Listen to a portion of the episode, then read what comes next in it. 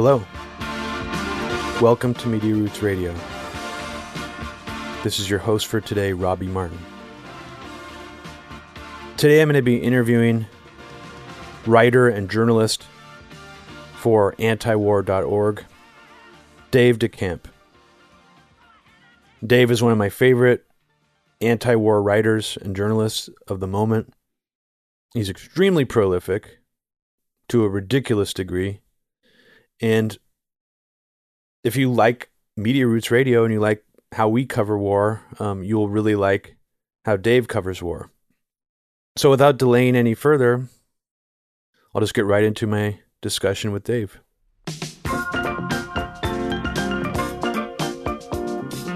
You've literally written over 1,000 pieces for antiwar.org since you started, right? And that's like a conservative estimate.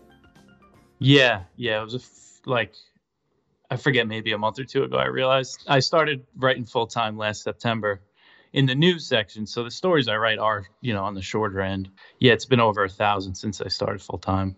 Probably close to 1,500, uh, maybe more since I started writing for them a few years ago, like on the side. But yeah, since I started uh, in the news section, I've been writing a lot. I don't mean to sound patronizing at all, and I hope this doesn't come off that way. But it's amazing to see how far you've come since we first started talking to each other.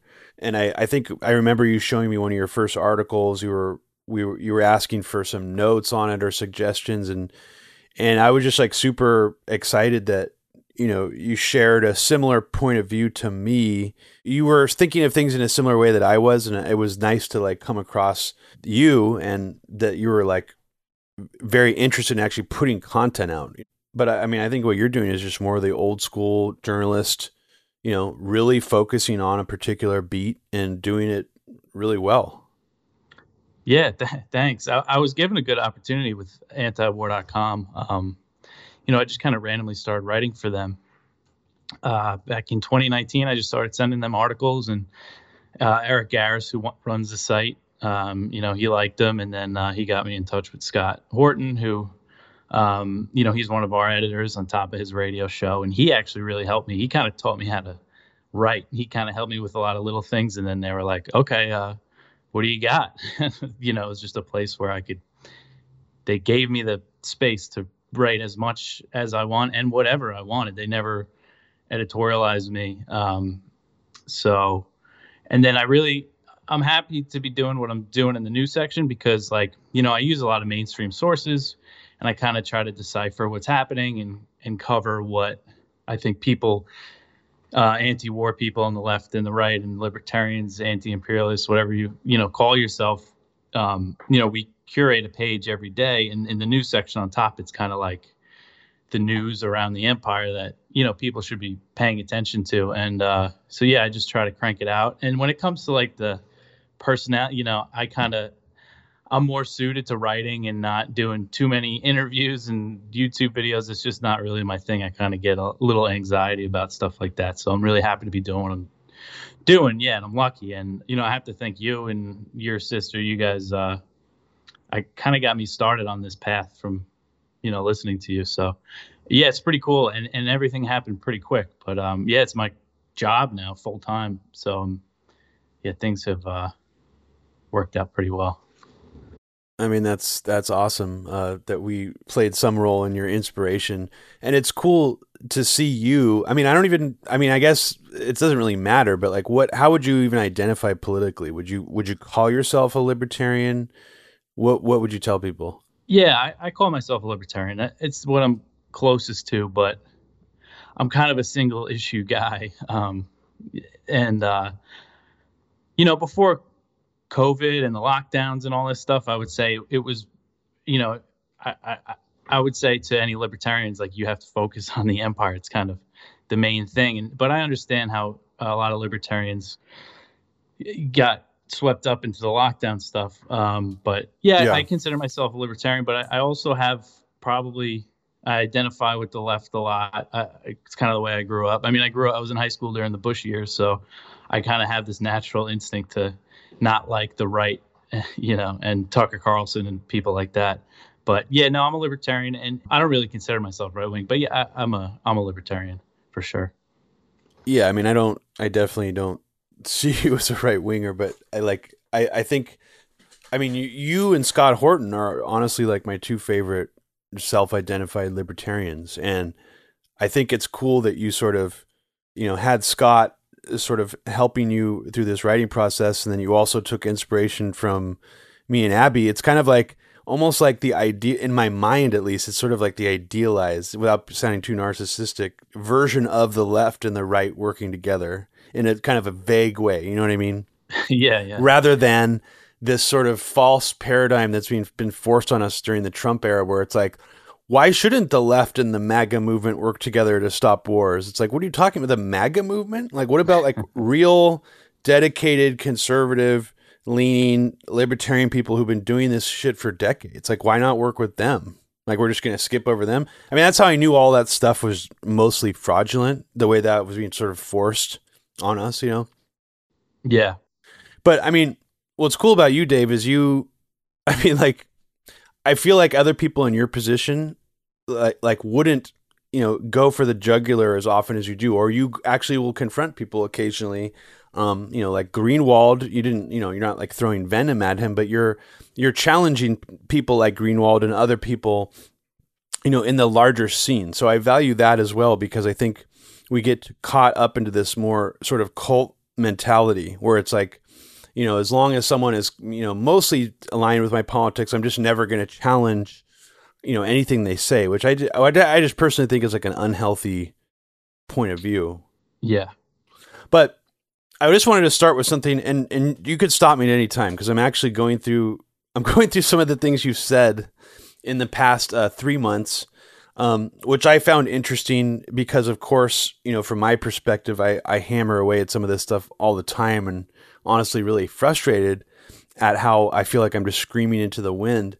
Um, but I noticed you said some interesting things that I just wanted to I wanted to I want to get your explanation on on what you meant, or maybe elaborate on some of them. sure. So, so you've said that libertarians shouldn't ally with the populist wing of the Republican Party. They might seem like allies because they wanted lockdowns lifted a little earlier, but they're all morons when it comes to China, and that is the country the empire has in its crosshairs now. So, like, elaborate on on what you mean by that. Well, so there is kind of I, am on the peripheral of this. I'm not involved in any political party, but there's a split in libertarians right now whether to go to the LP, like Dave Smith and Scott Horton are going that way. Um, and then there are kind of you know I guess paleo libertarians you would call them that are like, oh DeSantis, you know he's our guy, and Matt Gaetz, and they like all these people. No but, shit. So that's yeah. How prominent would you say that split? Is? Are these like Johnny come lately people saying they're libertarian, or do you actually see evidence that there's been people who have been in libertarianism for a long time who got gravitated towards Matt Gaetz and people like that? Um, there are, yeah, there are people that I would that I don't think are like phonies, you know, that are going that way. Um, Interesting. But it is kind of more in the local politics. It's less like Matt Gaetz and more DeSantis, which you know I kind of get um, because of this past year with the lockdowns and stuff but they're like DeSantis. I mean, they're all. It's not like really any of them are good on China of the this populist right uh, Gaetz or any of them. They've all said. I, I think Gaetz has said. Uh, you know, the whole time we were wasting our time in the Middle East, uh, that China's been growing are stronger. They're a real threat. Like they all say stuff like that. Um, and I think, you know, maybe in the short term for some of the libertarians that are were allying with that wing are going to the Republican Party to think that they can purge it of the neocons, which is kind of a talking point I've been hearing. But you know, everything's kind of rebranded, and you know, um, you could purge as many Liz Cheneys as you want from the Republican Party. They're still going to be the party that is kind of driving this shift to China, um, in my opinion. And the Democrats are doing it too, but it's different. You know, Russia, it was more the Democrats doing it, but the Republicans were also behind it. And this way, it's kind of flipped. It's more, it's Republicans are the ones with the really harsh rhetoric. Um, and it's all of them, uh, the bad ones and the ones that are marginally better than others. They're all pretty bad on China. So that's that's what I that's what I meant. Yeah, well, I mean, obviously, I I completely agree with what you're saying, but it is really interesting how at least with the paradigm of Russiagate and all the Russia hysteria during the Trump era, the Republicans largely resisted the temptation to play along with it. Like, mm. except for the actual actions that were taken, you know, behind the scenes, it didn't get very much coverage, like Trump approving the $300 million of weapons to Ukraine and things like that. But with this situation we have now, I don't see the Democrats holding down the fort and trying to resist pressure to go after the Chinese. I actually see them as much weaker in that regard. So I'm I'm more concerned uh, that the China thing could flare up more so than the RussiaGate thing did. Mm. I don't even know if I would have felt that way a year ago if you'd asked me, but now I actually am more concerned. I don't know. How do you feel about that? Like compared to you know, obviously you weren't a believer in Russiagate. You, as well as I, saw almost all that stuff as hyperbolic, you know, xenophobic, um, kind of geopolitical propaganda. Um, how do you see Russiagate now in retrospect and comparing it to where you see this going? It's China. I guess let's call it ChinaGate. yeah, yeah. I mean, it is very different. Like the Russiagate thing, um, I feel like it was easier for a lot of people to spot as kind of a phony narrative because um, it was pushed so hard and so fast, um, kind of right away. Um, and with Russia, I mean, even now, there's kind of more of a risk of like a conflict happening, kind of at any moment with the Ukraine. Yeah. Um, it seems it seems like Biden and NATO are both hesitant to let Ukraine join NATO, which is good because, but something could happen there. Even with this stuff with Belarus has gotten pretty. Uh, intense. Um, you know, NATO's they're right there on the border, um, and we're always sending warships to the Black Sea now. Um, so something could like kind of pop off. Um, but with China, I see it as more of a long-term thing. Um, and but there's still a risk of a conflict happening now with all this the ships and the U.S. ships and planes in the South China Sea, going through the Taiwan Strait and stuff. So that risk is there. But the more immediate risk, maybe even still, is with Russia. But with China, that's the way everything's going. I mean, and you have to really be stupid to not kind of see this at this point. Because um, that actually, you played a role in me kind of waking up last year when COVID first started that, oh, this is obviously going to be used to um, pursue like a anti China or like a new Cold War with China, the, the COVID stuff. And now at this point, over a year later, it's even more obvious that that's the way everything's going. I mean, the Pentagon has identified China as the top. They they were calling it the top pacing threat, which they've changed to pacing challenge. I guess they toned it down a little bit, but that's what the, for the Pentagon's budget request for next year. They're saying, oh yeah, we need all this because China. It's like, okay, so this is happening, whether or not people think Biden was in the working with the Chinese government or whatever they think that the U.S. built up the Chinese government, which they they we you know did in in many ways. Um, Just like we did to the um, post-Soviet Russia. It's yeah. kind of interesting how it's like the U.S. does have a weird hand in building up some of these societies, and then at a certain point decides that they're not that they're now the enemy. You know, it's it's kind of fascinating the way that sort of is a pattern. yeah, yeah, and, and, I mean, so like I, I, am surprised how many people are like, oh yeah, um, they were they have business interests in China, you know, Wall Street, but like that stuff can switch pretty quickly. And I think it is kind of changing. There definitely still is some corporate interests, uh, corporations that have an interest in good relations with China, but I think they're kind of being drowned out by the arms industry and other corporations that, for whatever reason, I'm not really sure, do seem to be kind of. I think it's more about power than money. It's more about the U.S. empire. And I think the Chinese corporations, they're starting to be able to compete with the American ones.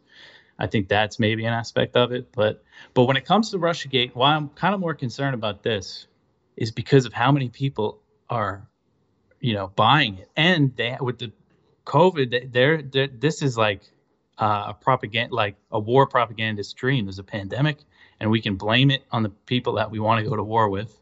You know, it's kind of all there, and nobody pushes back against it. There's nobody in Washington. There's nobody in Congress that's like, hey, maybe we should uh, take it easy with what we're doing with China. I mean, I don't think that there's anybody. I could be wrong. I don't think there's anybody in the House or Senate that has pushed back on any of this stuff. Um, no, I um, think you're right. I mean, I was actually going to ask you that at the beginning, and I thought, well, this is an obvious. There's no, there's nobody. The answer is none. Mm-hmm. If I was going to ask you that question, yeah, the one person actually uh, Thomas Massie. He he was like the one no vote against all the Hong Kong and Xinjiang bills. Oh, fascinating. That Trump signed. Okay, but he's not really he's not out there saying, "Hey, let's not send ships to the South China Sea." He's not like really fighting against it. Yeah, just kind of more uh, in his in his votes. Yeah. Is it because you find you find this scarier or maybe m- more alarming because you see how quickly it's spreading and infecting people's minds? Is that kind of what you mean? Yeah. And I mean, people just, and I kind of gauge a lot of this stuff on like my Facebook friends because my Facebook is like, it's still just people I went to high school with, you know, family and sure. cousins and, and not really that political people. And, uh, you know, when I, I started to see all this stuff about China. Like everybody's kind of talking shit about China. Everybody I used to work with at my old job, you bring up everybody has something kind of bad to say about China. And uh, I had I was hanging out with a friend of mine recently, and he started going off about Chinese government, and I was like, and I kind of pushed back on it, and he listened. He's not like an asshole, but he said he's like, you know, nobody's ever nobody's ever defend like I wasn't necessarily defending the Chinese government. I mean, I guess I kind of was, but he's like nobody's ever pushed back on that, and he kind of thought that was interesting. Like he kind of had it like reflected on it a little bit.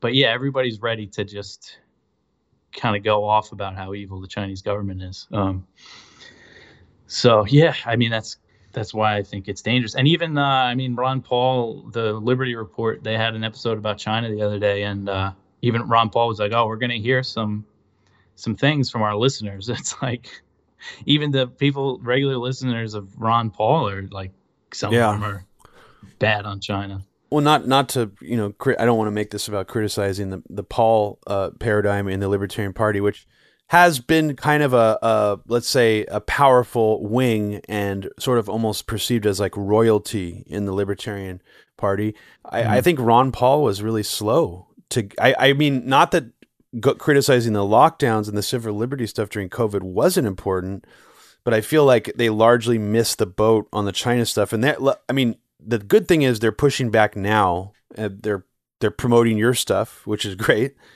yeah. But I do feel like you and I, Dave, were some of the only people that were on this like a year ago.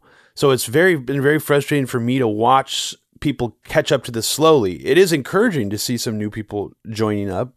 It's mostly, I see mostly libertarians doing it. I mean, Scott Horton uh, going on the Tim Pool show was amazing.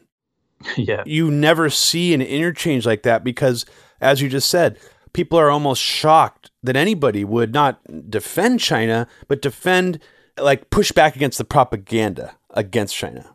And that's, I think, a different thing than actually defending China. And I think, I guess, just from my side, part of um, what makes yeah the China thing scarier to me is because, uh, similar to what you said, is because how much people's brains are like a sponge soaking up all this propaganda and then just repeating it, just totally uncritically. It's almost like they've turned China into the way that North Korea was seen like 10 years ago there really isn't any lib resistance of any kind, uh, uh, you know, to push back against that anti-China propaganda. In fact, in reality, uh, we're dealing with really, if you look at the partisan divide on this, the right is now mostly thinking that it was the Chinese, uh, you know, leaked this from a lab. The Chinese do evil things. China controls all the world bodies who help cover up this leak. And the left side of the spectrum, generally speaking, liberals believe that China is filthy, that they have such you know uh, poor health uh, practices, food safety practices, that the dirtiness of China and the crazy things they eat is why uh, this virus and pandemic happened. So either way, it's kind of a xenophobic narrative that's been created. Even like the more you know, the less war making mentality. So I think that somebody who's been pushing this or whoever plan was to push this could could already see that that there wasn't going to be very much, if any, liberal resistance to it. And that's sort of when we come in with that sidelining of the you know Xinjiang, um, the Uyghur situation. That actually seems to be a little bit designed to capture liberal attention and also to maybe flip some leftists to get them confused. The you know the anarchists, the the you know some of these anti-imperialist socialists and it has gotten them confused. And it's it's Yeah. also interesting how the lab leak theory, this idea that this it was man made, it came from a lab. I would say the left and liberals largely ignored that debate. And only like within the last few weeks have I seen anti imperialists on the left actually coming out and saying this, this seems like a new WMD's push. This smells funny. Like, I don't Mm. trust this. But unfortunately, I feel like they're a year late because as Sam Husseini's been trying to tell people, like this, this has been ignored. This issue, not that the left should be asking, was this a lab leak? But the left should have been at least engaging with the topic more. People in anti-imperialism should have been because now I think that it's it's given the uh, people from the other side pushing that uh, theory the upper hand essentially. yeah, the, the lab leak thing was kind of interesting because I kind of had the instinct when it this started to kind of push back on it, but I did I kind of just didn't. I didn't really comment on it much, and it was partially because Sam Husseini's reporting on it. I, and he approached he approaches it from a great perspective. He's like an arms control guy. He's it, and um, and we were we published a few of his uh, articles about it on antiwar.com. Um, even his scoop that there was Pentagon funding for the lab there, which media outlets just started picking up. He was on that. I think that was December 2020 that he Mm-hmm. published that. Um, and but yeah, I mean, I don't know the lab leak thing. Um, like I said, I haven't really studied it enough. I think it's I never discounted it. Um, but and it seems like they are purposely going to try to leave out the U.S. funding and the Pentagon funding of the lab and kind of pin it all in China. I mean, I don't know. Did you see that Jon Stewart thing? He Oh my god, whole- yeah. Gumby and I were we just recorded an episode yesterday talking about how that's it. That's like the final that's all they need. I mean, Fauci was one thing saying it might be a lab leak. That's a huge deal, but then Stewart coming out saying it. That's that that's it. Now it's totally mainstream or it's Yeah. safe. but and I didn't watch the whole thing, but he I, I watched like a two minute clip, he didn't. I'm guessing he didn't mention the U.S. funding of it. Oh no, of course not. Yeah, yeah. So yeah, but I mean that is it. It's like they call in the guy, you know, Jon Stewart, who everybody looks up to as you know, he makes his occasional TV appearance, and he says, "Okay, now this is the narrative." Kind of is the way I'm looking at it. Yeah, and Colbert actually agreed with him. It wasn't just oh, that he did. yeah, so Yeah. I mean, that's a huge deal. How do we explain why this has seemingly been behind the scenes and there were powerful forces trying to suppress this and call it a conspiracy theory for so long, and now they've flipped that script? Why that happened? I think we can only really speculate. I personally Hmm. think it has to do with Trump tarnishing the reputation of the U.S. government to such a degree that it was almost like using Trump as the vehicle to push the anti-China propaganda, especially the lab leak theory, might have not been effective. So it was almost like they mm-hmm. needed to clean the slate for Biden to come in. That's that's how I'm seeing it. But there's also some truth to the idea that what was the real reason why Silicon Valley was like cracking down so hard on this, and I think that a lot of this stuff sort of creates this mindset, Dave, and you've definitely seen this, I'm sure, where it's like, even if, let's say, even if Matt Gaetz gets up there tomorrow and says, Ralph Baric, Peter Daszak, EcoHealth Alliance, NIH funding, the US government is responsible for what could have happened at this lab. It leaked. Even just saying that could still be in some way contorted to fit this other paradigm that the US deep state is controlled by China somehow. That yeah, that's true. yeah. that somehow in the course of the last four years, there's been a propaganda track, mostly on the populist right, to convince Americans that we no longer have autonomy, that we no longer have control over even our own movies and TV shows anymore, and that America's lost complete power. And the only real true thing that's happened that China did get over the US was just economic power. That's really all that's really happened. Everything else is mostly imaginary and and you know sort of pushed out there on people.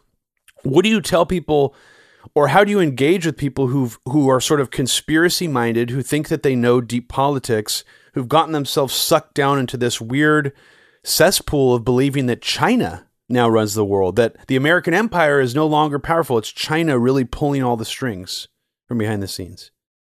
Yeah, no, it's it's a kind of a challenge because um, that is kind of a in some conspiracy people. That is the narrative that they've kind of landed on. Um, I mean, I just don't get how you can, unless they say, "Oh, it's all a show," you know, sending all these uh, like militarizing Asia, it, the Indo-Pacific they call it now, from the Indian Sea to the to, from the Indian Ocean to the Pacific Ocean, um, and how we are kind of trying to rally allies against China. NATO is has just declared China like a global security challenge. Um, and besides that, all the sanctions and uh, there's investment blacklists for Chinese companies. Um, and this stuff, uh, like I think you just have to really point to that, and then you you, you could even play into their narrative and say, yeah, it was they did collaborate with China this whole time, so and now they're switching and turning on them, like they did with the Soviet Union, like they did with Saddam Hussein, like they've always done. um, but um, because there's no, to me, there's just no denying it now that this is what's happening.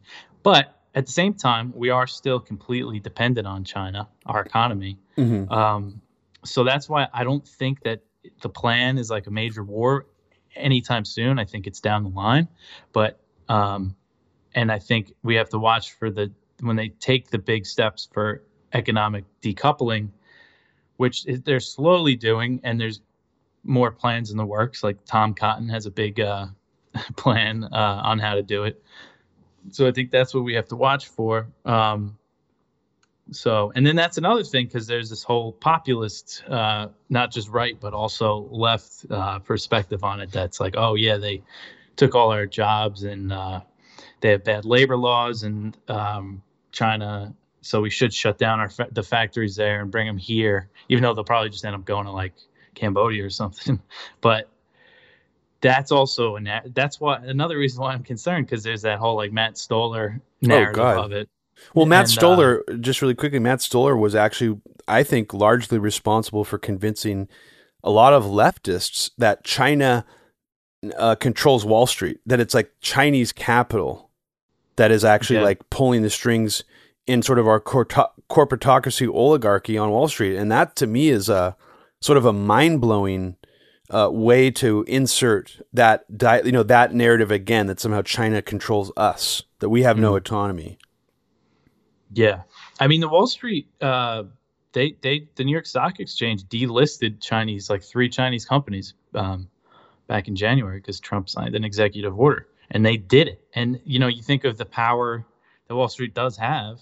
If they didn't want to do it, they could have kicked that the can down the road and they could have you know, waited for Biden to get in and try to reverse it. Um, so I think that's kind of a sign uh, that they're kind of ready to play along with this. Um, but yeah, uh, but that that narrative is a big one, and I see it um, in in the left. Uh, and that was kind of a, a Greenwald thing, uh, like that he he is kind of repeated that the Biden administration, uh, their biggest influence is Wall Street, so they don't have an interest in um, bad relations with China. Um, but I mean, I just don't get how you can look at now in June and say, yeah, no, the Biden administration doesn't want a war with China or they don't want bad relations with China when they're preparing for war with China. And I mean, Biden, you know, he, he's framing everything in this.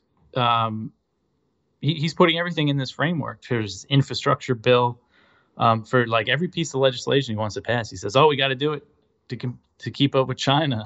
Um, mm-hmm.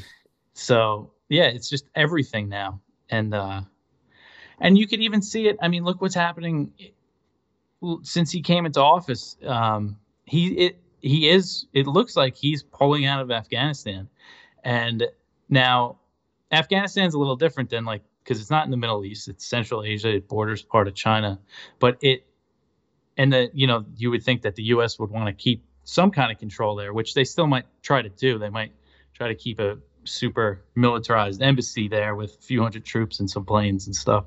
But they are pulling out. Um, and like I said, it's a little different because it's close to China, but it's also like Biden's not getting out of Afghanistan because he's a good guy, because he cares about, he wants to end the U.S. occupation of Afghanistan.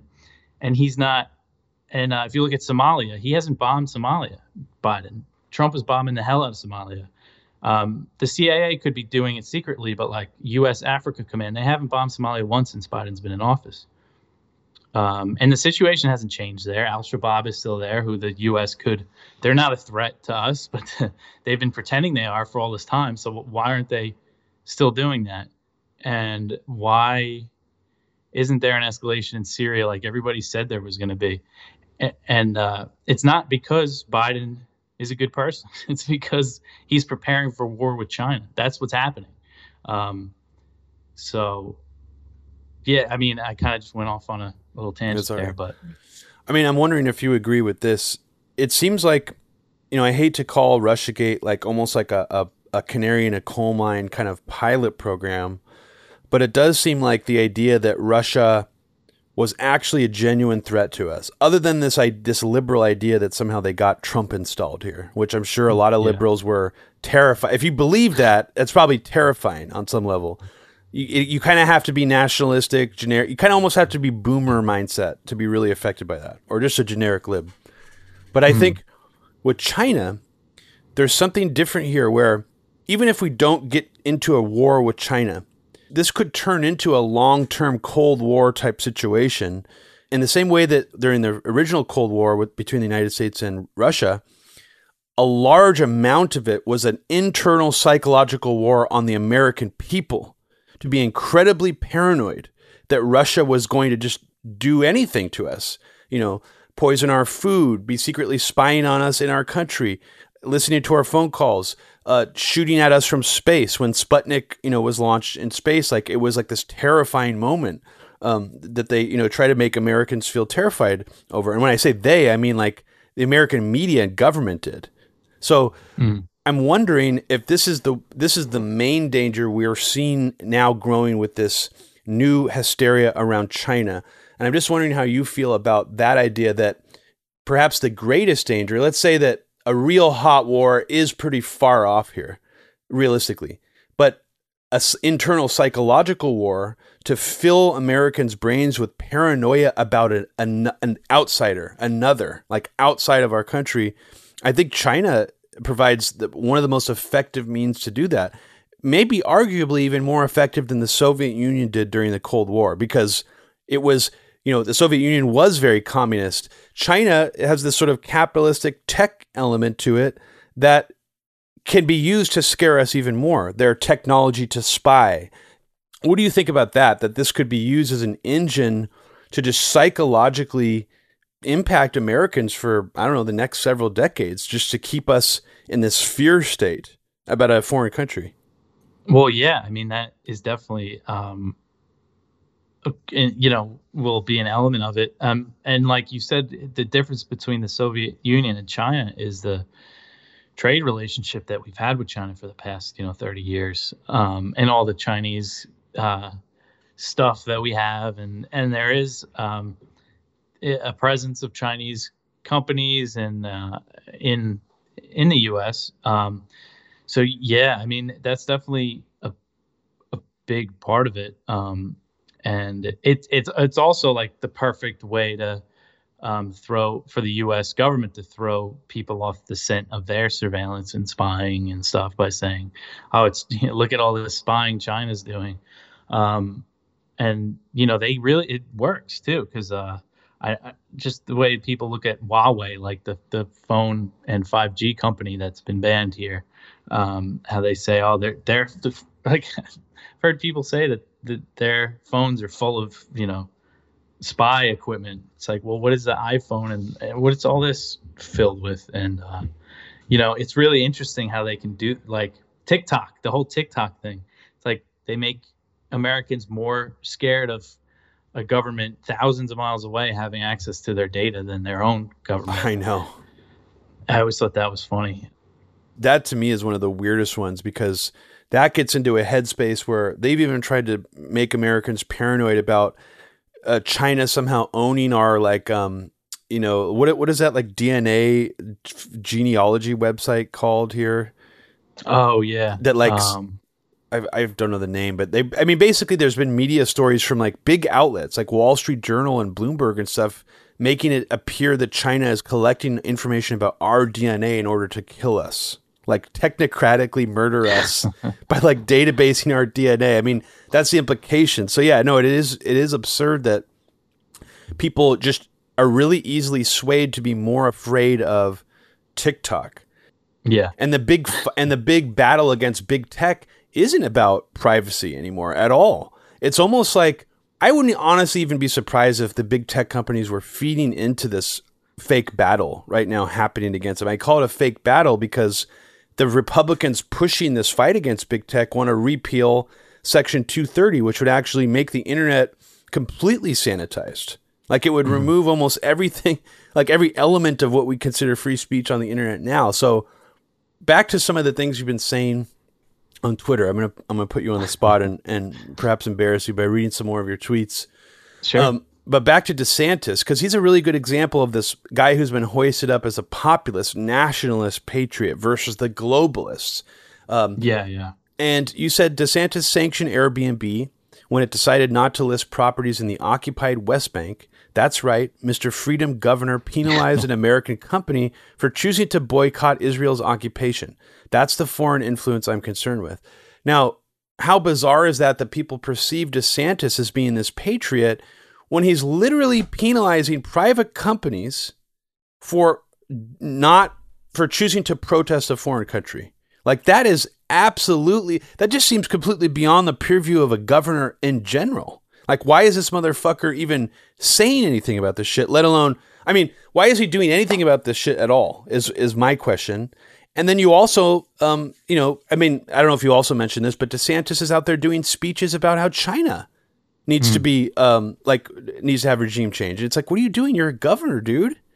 Like, so yeah, I, and I mean, that that is another aspect of this populist right is that they're all dog shit on Israel. and is that a coincidence, or do you think there's something to that? I mean, do you think that I guess my my overall question is: Do you think that the populist right movement has any actual core element of real populism to it, or do you think it's largely like controlled opposition?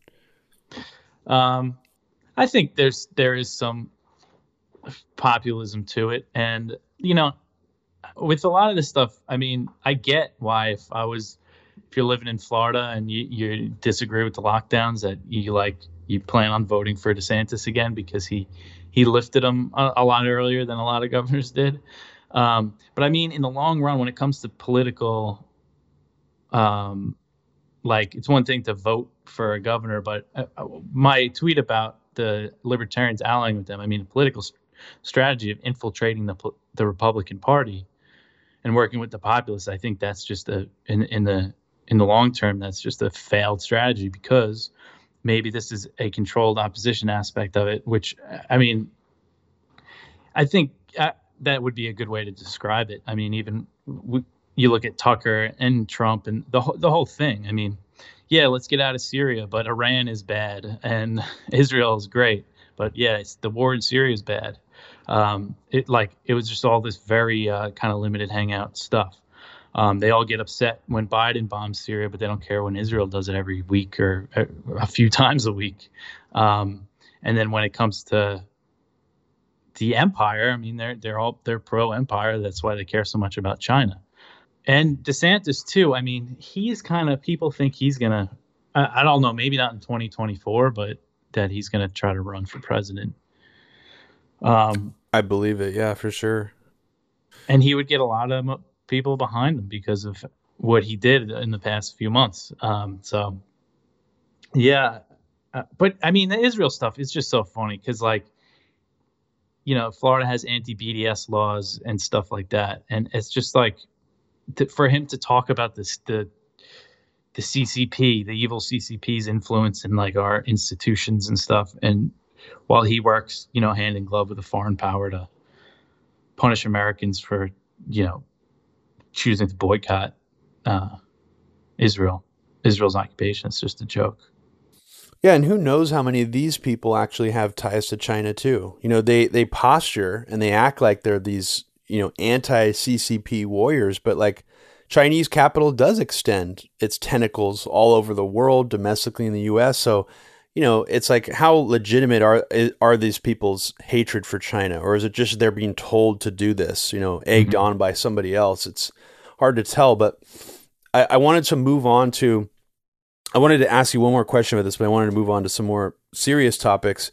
But there also does seem to be an issue with Zionism now in libertarianism, and I'm surprised to see that evolution, and maybe it's just because there's a bigger tent now in libertarianism. It's grown much bigger.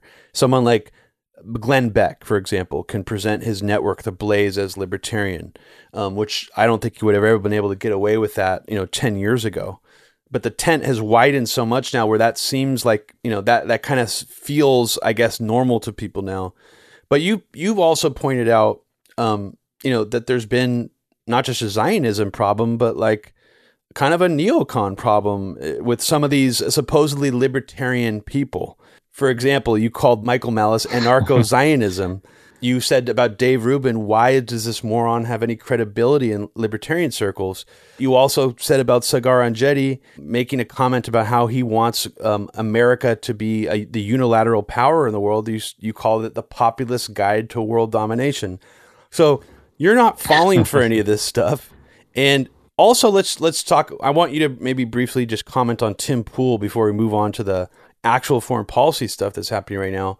Scott Horton calmly obliterates all his talking points. He presents himself as, a, I guess, a, a liberal, you know, a libertarian. I don't really know exactly what his, you know, political persuasion is, but he seems to have a huge amount of influence online. I mean, he's one of the biggest political YouTube channels. And I'm just wondering, what are you heartened to see some people starting to push back against him that aren't just from the left, like from within libertarianism? Or are you still like frustrated by how much influence some of these people have to push Zionism and anti China rhetoric that kind of bleeds into libertarian circles? Well, yeah. I mean, I think I don't know how much. Um, I mean, I'm I'm not the authority on American libertarians. I'm like I said, I'm on the peripheral of it all. But sure. um, I do see, you know, with Tim Pool, I, I, don't, I never really paid any attention to him, but I do understand that he has a big following, and I see him say stupid stuff on Twitter, and I've seen some clips of him, and and it, I mean, watching that because I watched that whole thing with Scott, and he's totally sold on the, or he's selling the the narrative that China, that it's almost inevitable that we're going to go to war with China, and Scott, night politely, just like pushing back on him. Uh, was really it was great to see, but I don't know if it had any if it's going to have much of an impact on on just judging by the stuff I've see, seen Tim Pool and the people around him say. And it was also like the comments on that video, oh, everybody God. calling Scott like you know a commie. Yeah, the most hilarious so thing funny. ever, yeah. And uh, so that kind of, I mean, it was great it was all like Scott did a great job and it was awesome, but it was also kind of like, oh man, fuck. Just looking at how bad it's gotten. And then the Zionism, I mean, kind of my litmus test is Israel when it comes to libertarians. That's kind of why I, and it's be, it's because of the small libertarian circle that I've kind of ended up in with Scott and you know the Libertarian Institute that he runs. Pretty much all those guys that have podcasts on there are good are because Scott runs it, so they kind of they have the right idea about foreign policy, and I think a good kind of movement can be built out of that, out of Scott's orbit. But there is a like Dave Rubin. I I, I don't even know like if he was ever. I think he used to consider himself, but I've just seen libertarian share stuff, and and and he's just a total, just typical right wing like Ben Shapiro moron when it comes to Israel and and the, the Gaza stuff. I mean, when you see people justify that, it just makes me sick. Let's move on to Israel a little bit because I mean, we just went through a horrific, another horrific assault on Gaza. Six years after Israel basically nearly destroyed Gaza, I mean, turned so much of it into like a wasteland of rubble. This is sort of coming off of the heels as well of mysterious things happening in Iranian uh, power infrastructure and their nuclear program. Israel's new Mossad chief, you wrote about this, actually threatened more assassinations and attacks inside Iran.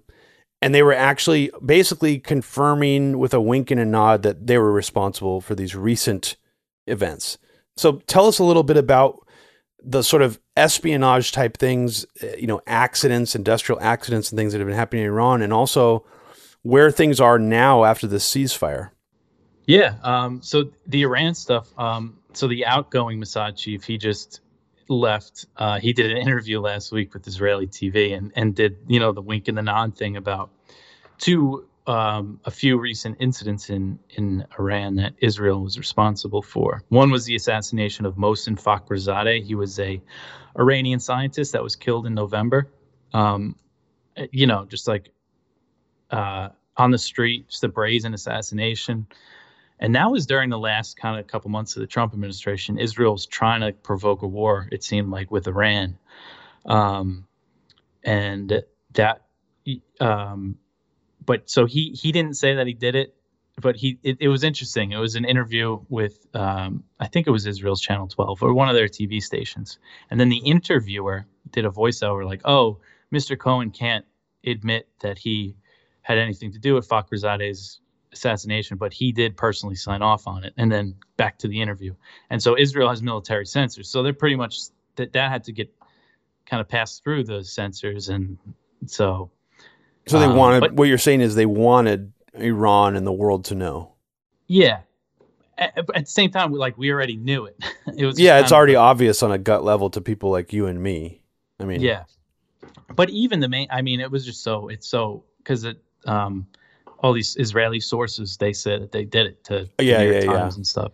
But and then there was another. There's a few incidents at the Natanz nuclear facility um, where Iran, you know, they have a lot of centrifuges and stuff. Um, so it was there was like a sabotage there last summer, and then one this past April where there was an explosion and it did some damage to cent- centrifuges. Um, it's not really clear exactly how much. Israel kind of overplays the damage. Iran kind of tries to downplay it. But and he kind of did the same thing uh, in this interview. You know, the wink and the nod, like. Mm-hmm. Uh, and then the, the same thing was of the voiceover. The interviewer said uh, that the marble, that the foundation, uh, the marble foundation of this nuclear facility that they built, has like explosives in it, and it, Israel made like got somebody in Iran to sell them marble with explosives in it, or however they did it. Again, who knows exactly how true that is? Because that's another thing. There's a lot of misinformation with these leaks to the media from Israel. Because um, while they admit to the things that they do, they also kind of try to act like they have more power. And I think that happens. You'll see a fire at a factory in Iran, and Israeli media will, will report it. It could, it could just be a little fire, like a normal industrial accident, but it's kind of um, uh, what's the word? They they just make a big deal about it to say, oh, maybe we did this too. You, you, if you know what I mean. It's almost um, like a form of psychological information warfare. Yeah, no, I've seen I've seen what you're talking about. Even regular Israeli citizens will celebrate now watching news stories about like industrial accidents in Iran, implying that they just think in their mind that the Mossad did it, and they're like cheering it on. So there's there is definitely an element of that going on where it's like they want their own population to think that they're waging this covert war on Iran and maybe even taking credit for things they had nothing to do with. Yeah. Yeah. And th- there's also been all these uh, attacks on Iranian ships in the Middle East that were headed to Syria, most of them. And that was admitted, you know, through leaks to the media. Again, it's not clear how many w- were Israel. Some could have been accidents. But it's just, it's interesting because, uh, they're always blaming Iran for stuff like this. It, with when it comes to Israel, everything they blame, or they say, accuse Iran of. They do. They have a secret nuclear weapons program, um, and they don't. They refuse to sign the non-proliferation treaty, um, and they're they're always doing these covert attacks. They're always bombing Syria, and then yeah, the new Mossad chief who's uh, who just came in he, at his uh, you know induction ceremony, he said that Iran will continue feeling the long arm of Mossad or some veiled threat like that. So this stuff is going to continue, and yeah, and when it comes to the Iran deal, the Biden administration has been in talks to revive it, but it seems like they're not very serious about it because they're refusing to lift all of Trump's sanctions. So they could just be kicking the can down the road until Iran just says, "Okay, that's enough. Like you're not giving us, you're not returning to the deal because the U.S. violated the deal, and it's on them to revive it. The fact that Iran is negotiating is a big concession. So it's kind of more of the same from Trump, from the Trump administration. That's part of what's so disturbing about Biden coming into office is a surprising amount of continuity, even for me. Um, because I even started to buy into this idea that Biden was really soft on China going into this. I, I was surprised uh, at the continuity between his administration and Trump's on China. Mm. Even going as far as basically re releasing that leaked State Department uh, report that Pompeo's uh, you know State Department put out, re-releasing basically the same report under Antony Blinken and acting like it's something new about the lab leak stuff, um, yeah. implying that they you know there was a lab leak. So that's I mean obviously alarming, but you you said a few days ago, and it, this was from a I think it's from the South China Morning Post, I believe it's called news mm-hmm. outlet. Mm-hmm. This story was basically saying that Joe Biden's European diplomatic blitz will have China woven throughout every meeting. That's the headline. Yeah. And your commentary on that was you you pulled out a quote from the article that Biden's China policy is seen by many to be even more hardline than Trump, but delivered with a smile and a rhetorical commitment to multilateralism to which you EU leaders find it difficult to say no. And your comment is this is what scares me that Biden and Blinken will have much more success getting other countries to take their side against China than Trump and Pompeo did. So go into that a, a little bit. Yeah, well, the whole U.S. strategy against China is kind of rallying allies to go along with it. And Pompeo was trying this in the last few months. He like toured Asia. I mean, just the optics of it. He he meets with the leader of uh, Indonesia and then he has a press conference and he says the Chinese Communist Party is a threat to us all. We must like that's not the way you're going to get these countries to go along um, that have to that share a region. Some of them share a border with China. But then you you have Biden and Blinken, and they uh, just much more toned down, and they're you know more experienced with this stuff. Um, even though it's really the same. I mean, Blinken is just a polite Pompeo but you can see this um, in the even the sanctions. Um, Trump sanctioned China a lot. Biden came in and they sanctioned China over allegations in Xinjiang, and the U.S., the U.K., the EU, and Canada all did it together in like the same day. Mm-hmm. So yeah, and a big part of it too is the Quad. That the Quad is uh, it's like kind of this informal group. It's the U.S., Japan, India, and Australia, and the Trump administration revived it because it, it was like it started I think in, in 2007 and then uh, India and Australia they didn't really want to send the wrong signal to China so that it was dissolved. Trump revived it. They met a few times, started doing a few military exercises together, and now Biden's trying to. He had the first Quad summit, the first meeting of like the Quad leaders. Just the fact that that is the strategy, and they're just going to be much better at it. Um, and you know you can kind of already see some of the success that they're having. I mean, so the European diplomatic blitz that Biden was just on um, today, he met with today's June Wednesday the 16th. He just met met with Putin, but uh, at the G7, at NATO, at the EU, they all, you know, it was all about a lot about China, and they all released statements on China, kind of declaring it a th- like a global threat. And the EU signed a trade deal with China pretty recently, but that's or they agreed on a trade deal, but they haven't um, finalized it since all this sanctions and stuff started. So that's kind of a big sign, I think, because it was like an investment deal. And the fact that the EU is kind of letting it just be sabotaged by Biden it is pretty telling, I think, that there is like a real shift happening, not just in the US, but uh, in the in Europe and stuff and our allies. Yeah, because that's a really important component uh, to why the Biden administration, in some ways, could be more dangerous than Trump. Because Trump basically um, wasted so much goodwill that, like you know, you know, international community classically, you know, treats America like it's the boss, and it's you know, it's it's the cool kid on the block, it's the kid with the biggest toys, or whatever Leon Panetta used to say about American weapons. So that's yeah. I mean, that's something that's really important to this. Is Trump uh, lowered the credibility of the U.S. to such a degree that I do think other countries were genuinely had cold feet about joining together with Trump on any foreign policy thing. It seemed like the only time that they really got in with him was on Syria the couple times that it flared up. So I think that's a really big deal moving forward that the international consensus against China can accelerate much faster under Biden than it would have been able to under Trump. I mean, that's pretty clear. And you also, I think you wrote a piece about this on anti war about how the Senate uh, just passed a $250 billion package to counter China.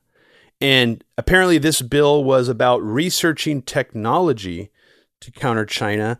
And Senator Cantwell, as you said in your article, compares this bill to the funding needed for the Manhattan Project. It's pretty uh, volatile rhetoric there.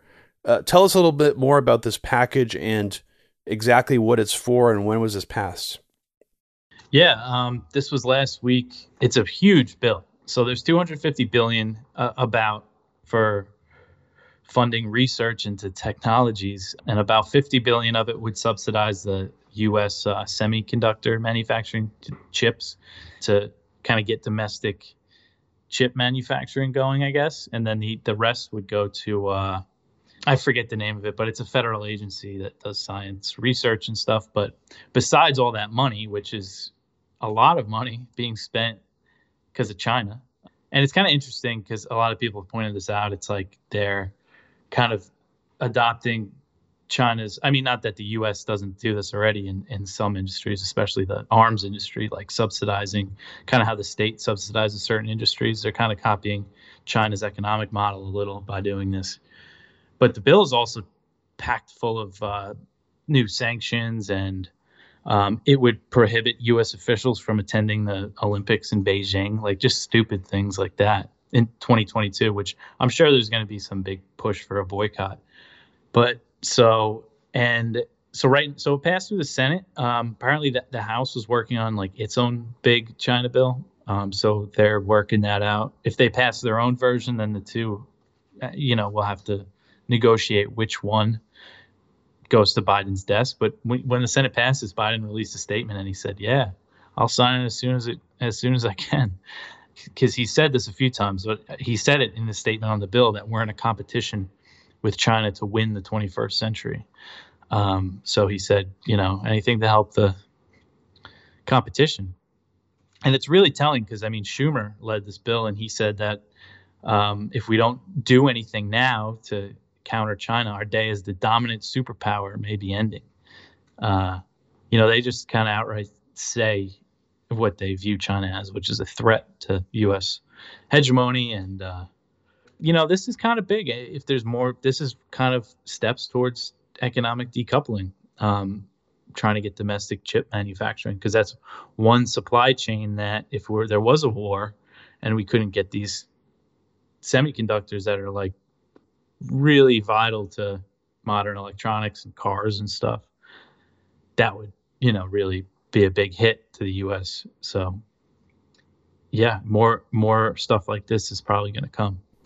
So one of your predictions moving forward is that there'll be steps taken to decouple America economically from China as the other sort of anti-China hysteria ramps up simultaneously. Yeah, I think that's yeah, that's happening. So, just on a sort of slightly related note, um, a Russian official, let me see if I can see his name, uh, Russian ambassador to China, Andrei Denisov, um, said that he doesn't see war breaking out between China, Russia, and the U.S., but that if it did, it would exterminate all of mankind. Actually, a pretty reasonable statement to make. I mean, yeah. people have classically said that World War III would be like the last world war um, of humankind. I mean, we have the amount of nuclear weapons we have, uh, you know, is can destroy the Earth. I don't know how many times over, but it's more than one. I think you also talked about how during COVID, um, there was a particular industry that really did very well during the pandemic. Can you tell us a little bit about what industry that was? Oh, during the pan- the arms industry and the nuclear weapons. Y- yes. How how how is it that nuclear weapons did so well during the pandemic? Explain that. Well, yeah, like global nuclear spending, um, it it rose uh, a few billion during that that year. Um, I mean, eh, you know, that's just what is you know kind of prioritized by the the governments uh, of the nuclear armed states, and it's mostly the U.S. The U.S. accounts for most of the spending. It's funny because when we talk about nuclear weapons, um, that's a big talking point about China about how they're advancing their nuclear arms. But if you look at China, they have their the highest estimates put their arsenal at 350. The U.S. has about 5,800 nukes, and Russia has about just over 6,000. So we're pointing at this. You know, I don't think any nuclear weapons should exist, but we're pointing at this relatively small arsenal. As a reason for us to modernize our nuclear arsenal, which is, I mean, it's just a joke to me, but it, but it is it, it it's an example of what China and Russia, of course, are are being used for, which is um, to subsidize and fund these industries um, for not just nuclear weapons, but then there a lot of it is about advanced technology, AI, and uh, hypersonic missiles and robotics, stuff like that. But yeah, so I mean that those industries, unless there's a major change, even when the world's economy is hurting so much, they'll always uh, find a way to spend on that. And uh, you mentioned hypersonic weapons. I think that that topic has come up again for a few people who track this stuff uh, with all this UFO news being pushed via mainstream media because yeah. you know one of the underlying components of that is that whatever these craft are they're trying to tell us move faster than anything that we have technologically speaking so that mm-hmm. automatically means that whatever this is according to the US military that it's more powerful and can outmaneuver the US military therefore the US military would need weapons that were faster or means of retaliating that's faster or as fast so that concept of it's like we think the nuclear arms race has, has been over since MAD, you know, mutually assured destruction, which is actually a, a term coined by the head of the Hudson Institute. Um, we thought, you know, we kind of imagined in our minds that the arms race is sort of a thing of the past when it comes to nukes, but it's not true at all because even post Star Wars, uh, there's been a lot of talk about developing directed energy weapons and hypersonic weapons, which are basically nukes equipped with rockets that can go five to 10 times faster than the speed of sound. So that's just another way of inching up the, you know, the strike capability and being like, actually, we, we, there is no such thing as mad because we can strike all your facilities first because we have hypersonic weapons. It's yeah. sort of, that's where it's leading. So it's like the, during the Cold War, I mean, the nuclear buildup was mostly, you know, the excuse given was it was mostly to counter the Soviet Union and now here we are again, you know, after the Soviet Union's collapsed, uh, in still in some kind of Cold War with modern Russia. It does seem like with Biden in office, that is really flaring up again. And some aspects had flared up uh, during the Trump administration, but it it wasn't rhetorically flaring up.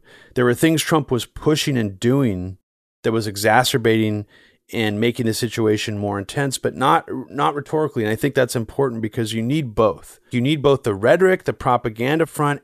It does seem like Biden is completing that circle where his whole administration is postured against Putin. I mean, he even went made a point to that whole George Stephanopoulos interview seemed like a total setup, like pre-interview plan thing where he's like, "Is Putin a killer?"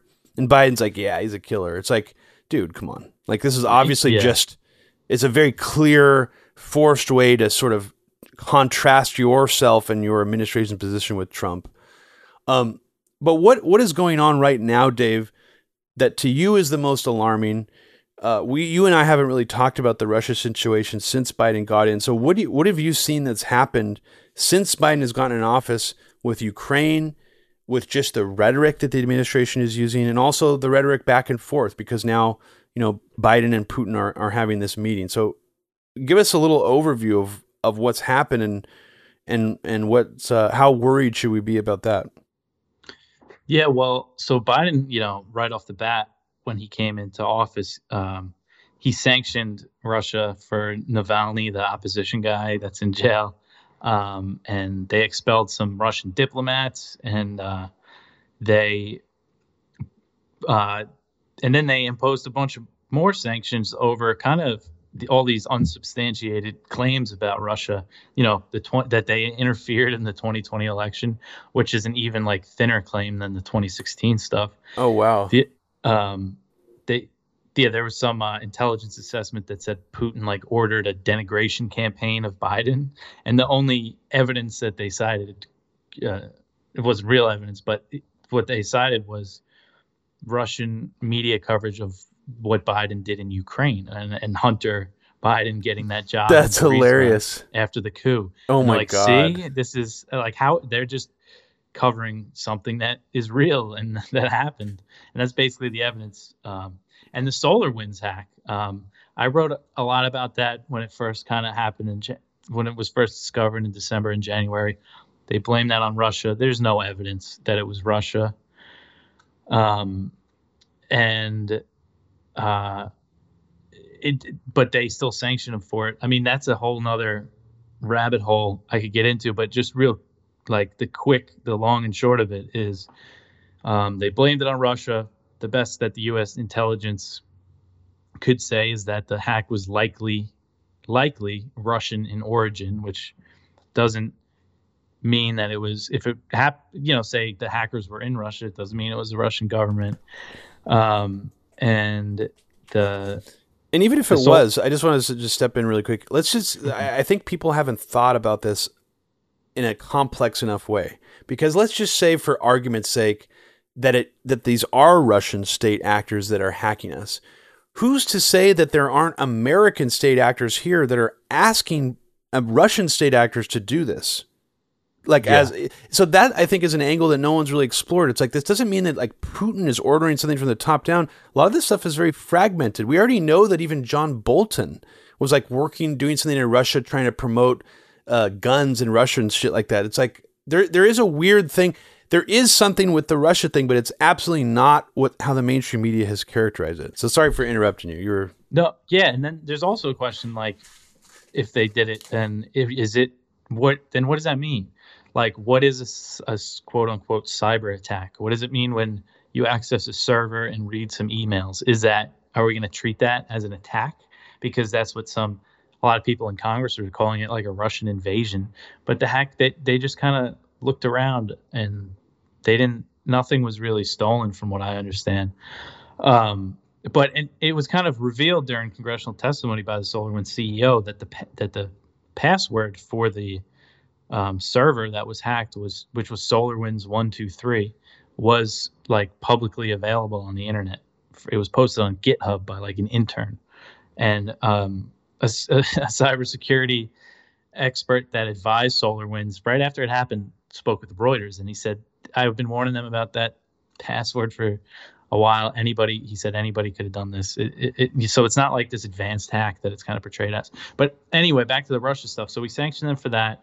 Um, the State Department also mentioned Russian, uh, since the Russian bounty story was pretty much has pretty much been debunked.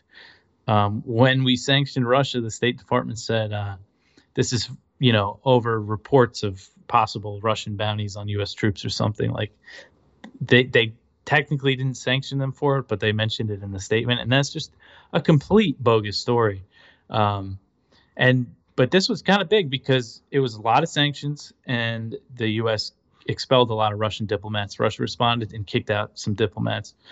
Uh, Ukraine, there's um, kind of a tense border standoff um, that was portrayed as a Russian buildup near Ukraine's border, um, which is true. The Russians they sent some more troops to Crimea and stuff, um, but there was like ceasefire violations happening in the eastern Donbass region. I'm not sure. It's not clear exactly which side, but that's another thing, just kind of falsely portrayed. It's not Russia in there that's fighting Ukraine. It's it's separatists. Um, and but anyway, the U.S. stood firmly behind Ukraine and sent them weapons. And uh, luckily, it doesn't seem like they're joining NATO anytime soon.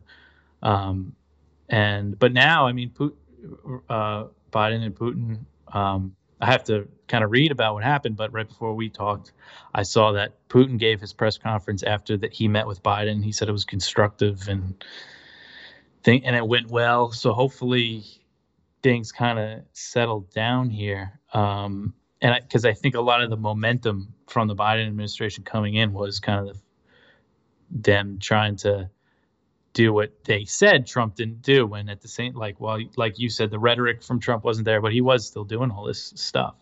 Um, one good thing that Biden and Putin agreed to, um, they this happened when Biden first came into office. They agreed to renew New START, which is the last nuclear arms control treaty between the two powers that Trump was probably going to let lapse. And that was one of the most dangerous things about his administration was that they're tearing up arms control. And like a new nuclear arms race was kind of on the horizon. Which is like one of the most crazy things that you could let you know uh, like collapse. It's it's just so hmm. strange that that wasn't something that was more alarming to you know his supposedly anti-war followers that that that yeah, it didn't get much yeah. the attention it deserved.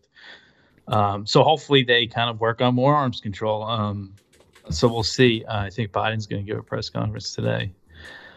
So um, you know and there is also this kind of I mean, Russia and China have kind of grown closer together as like a natural reaction to the Western pressure that they're both under.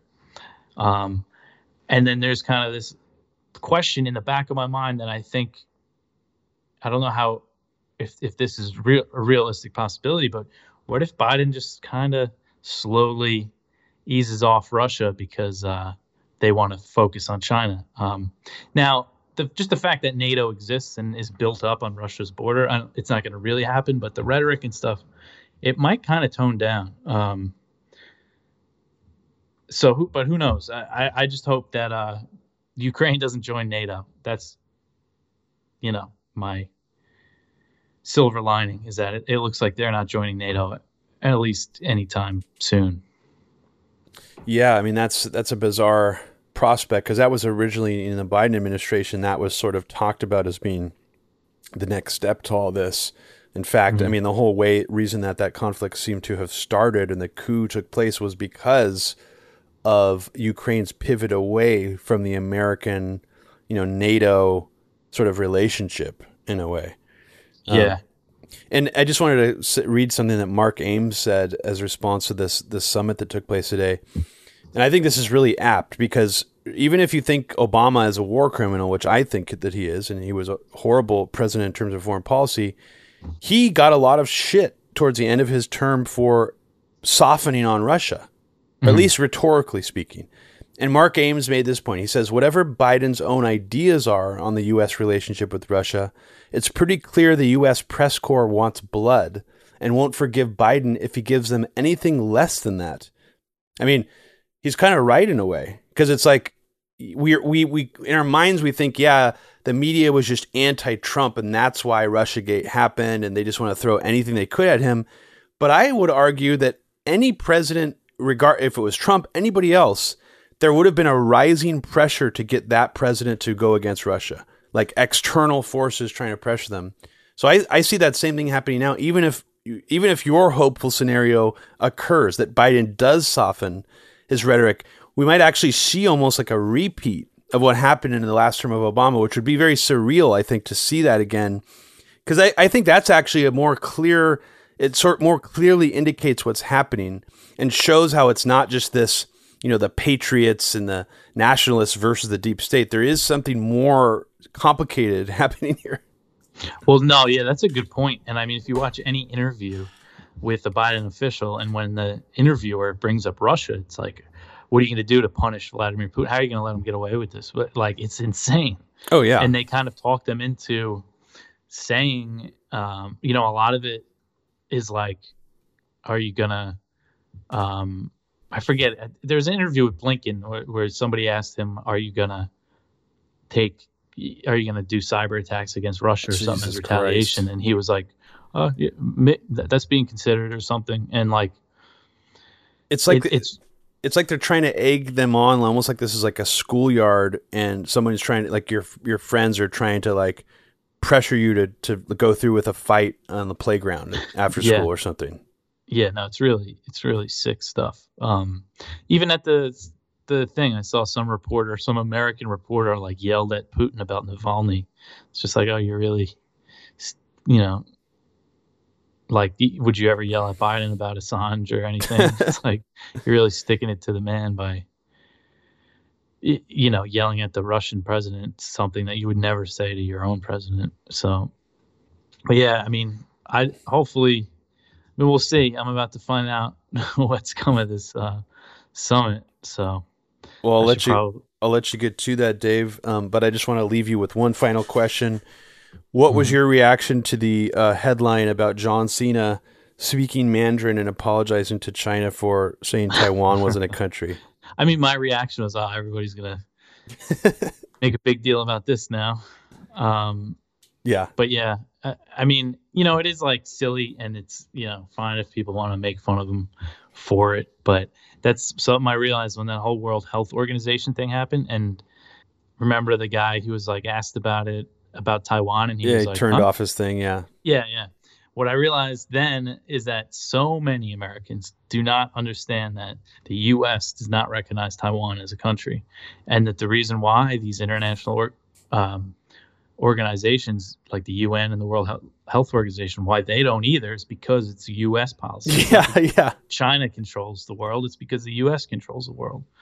So. And that, but and then, but see, but then Republicans and, and people can, they, without knowing any of the context, it could be like, see, this is proof that China controls the world because they've gotten America to go along with not recognizing Taiwan as a country. It's like, yeah. it could all be twisted. And that's what worries me moving forward is that, unlike Russia, like yeah, you could you could scare people about the idea of Trump being a Manchurian candidate and that Russian trolls are all over the internet trying to divide the country. You could maybe get scared about that, but I feel like there's not as much there to feed into that fear as there is with all these things we can point to about China, and I think that that's what's really scary. Is they're sort of the perfect foil um, yeah. for this, and yeah, I mean, I, I think I learned from you that Taiwan was even recognized as a country. I mean, it is kind of interesting once you realize how phony a lot of mm-hmm. this dialogue is. Well, even I mean, the reason why that whole situation is what it is, why you know Mao didn't. Likely, the reason why Mao wasn't able to take Taiwan is because the U.S. Navy uh, intervened and you know fought a battle with the Chinese communists in the 1950s. Um, the, the so, like, h- how many people understand that? Understand how much U.S. intervention has shaped that part of the world and Hong Kong, and and that, that was a British colony, and that you know, like, and and and that's such a big part of their history and their nationalist like kind of identity. So, if you, from my basic understanding of China and what it's like there and the culture, um, the people are nationalist, um, and the people there they live really good. I've I went there last year. Kind of it was right before the COVID stuff happened, and it's a people are living great. It's a great place. Um, I'm sure that there's some bad stuff going on, but if if they have to choose between the a foreign power like uh, or their own government, they're they're going to rally behind their government. So, kind of this idea that you see from like Steve Bannon that it's a bunch of people like yearning yeah. to be freed. It's just such nonsense, and uh, all this stuff. It, just one thing, and then I got to go. Uh, some senators recently went to Taiwan aboard a uh, like a military plane, and typically when U.S. politicians went to Taiwan, they would go in a passenger plane. And Chinese government, yeah, and, and it was Tammy Duckworth, Chris Coons, and somebody else, uh, three Democrats. But hmm. they went there to announce like that we were giving them some vaccines. So, but China, they saw it as a provocation and they said, hey, you know, uh, uh, you know, they denounced it in a statement. And on uh, Chinese social media, I think it's called Wei- Weibo. Um, I read this in the South China Morning Post, which is a good news source if people want to kind of keep up on China. Um, there are all these national all these people are making fun of the chinese government like what do you like they're not really they can't do anything like the us is rubbing it in their face and kind of calling them calling them out for not taking like a stronger stance against Taiwan. Like, um, so yeah, all that kind of nationalist fervor, I, I guess you could call it, where you know the U.S. is gonna gin all that up by doing by doing what we're doing. Um, so that's another aspect of it that's dangerous. Yeah. Well, I mean, thank you so much, Dave, for coming on Media Roots Radio again and educating our listeners. Had a great talk with you today. And yeah, uh, let us know where people can find your work, what you're working on now, if you have anything coming up. Uh, tell us where they can check you out, check your stuff out.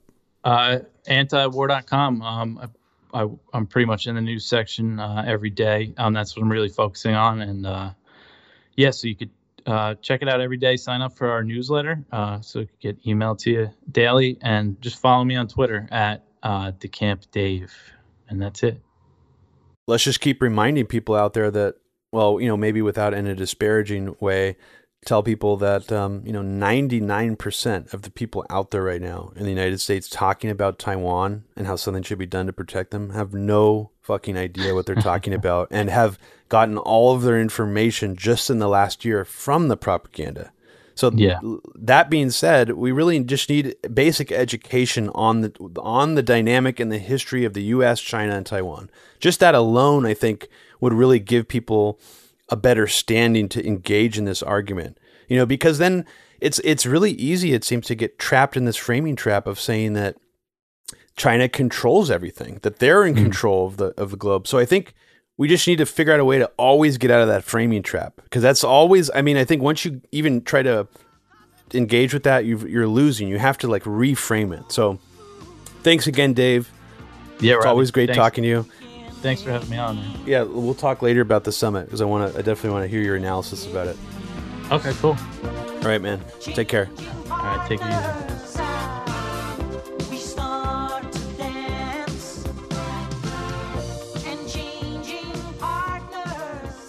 If you liked what you heard on today's episode of Media Roots Radio, please consider becoming a Patreon subscriber for as little as $5 a month or per creation.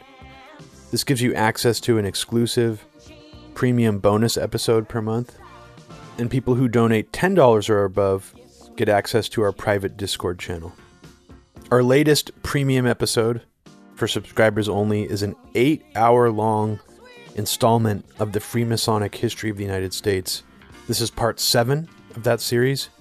And part seven covers the occult revival and spiritualism era in the late 19th century of the United States. You can subscribe to Media Roots Radio at patreon.com slash Media Roots Radio. So thank you again for listening. Take care, everyone.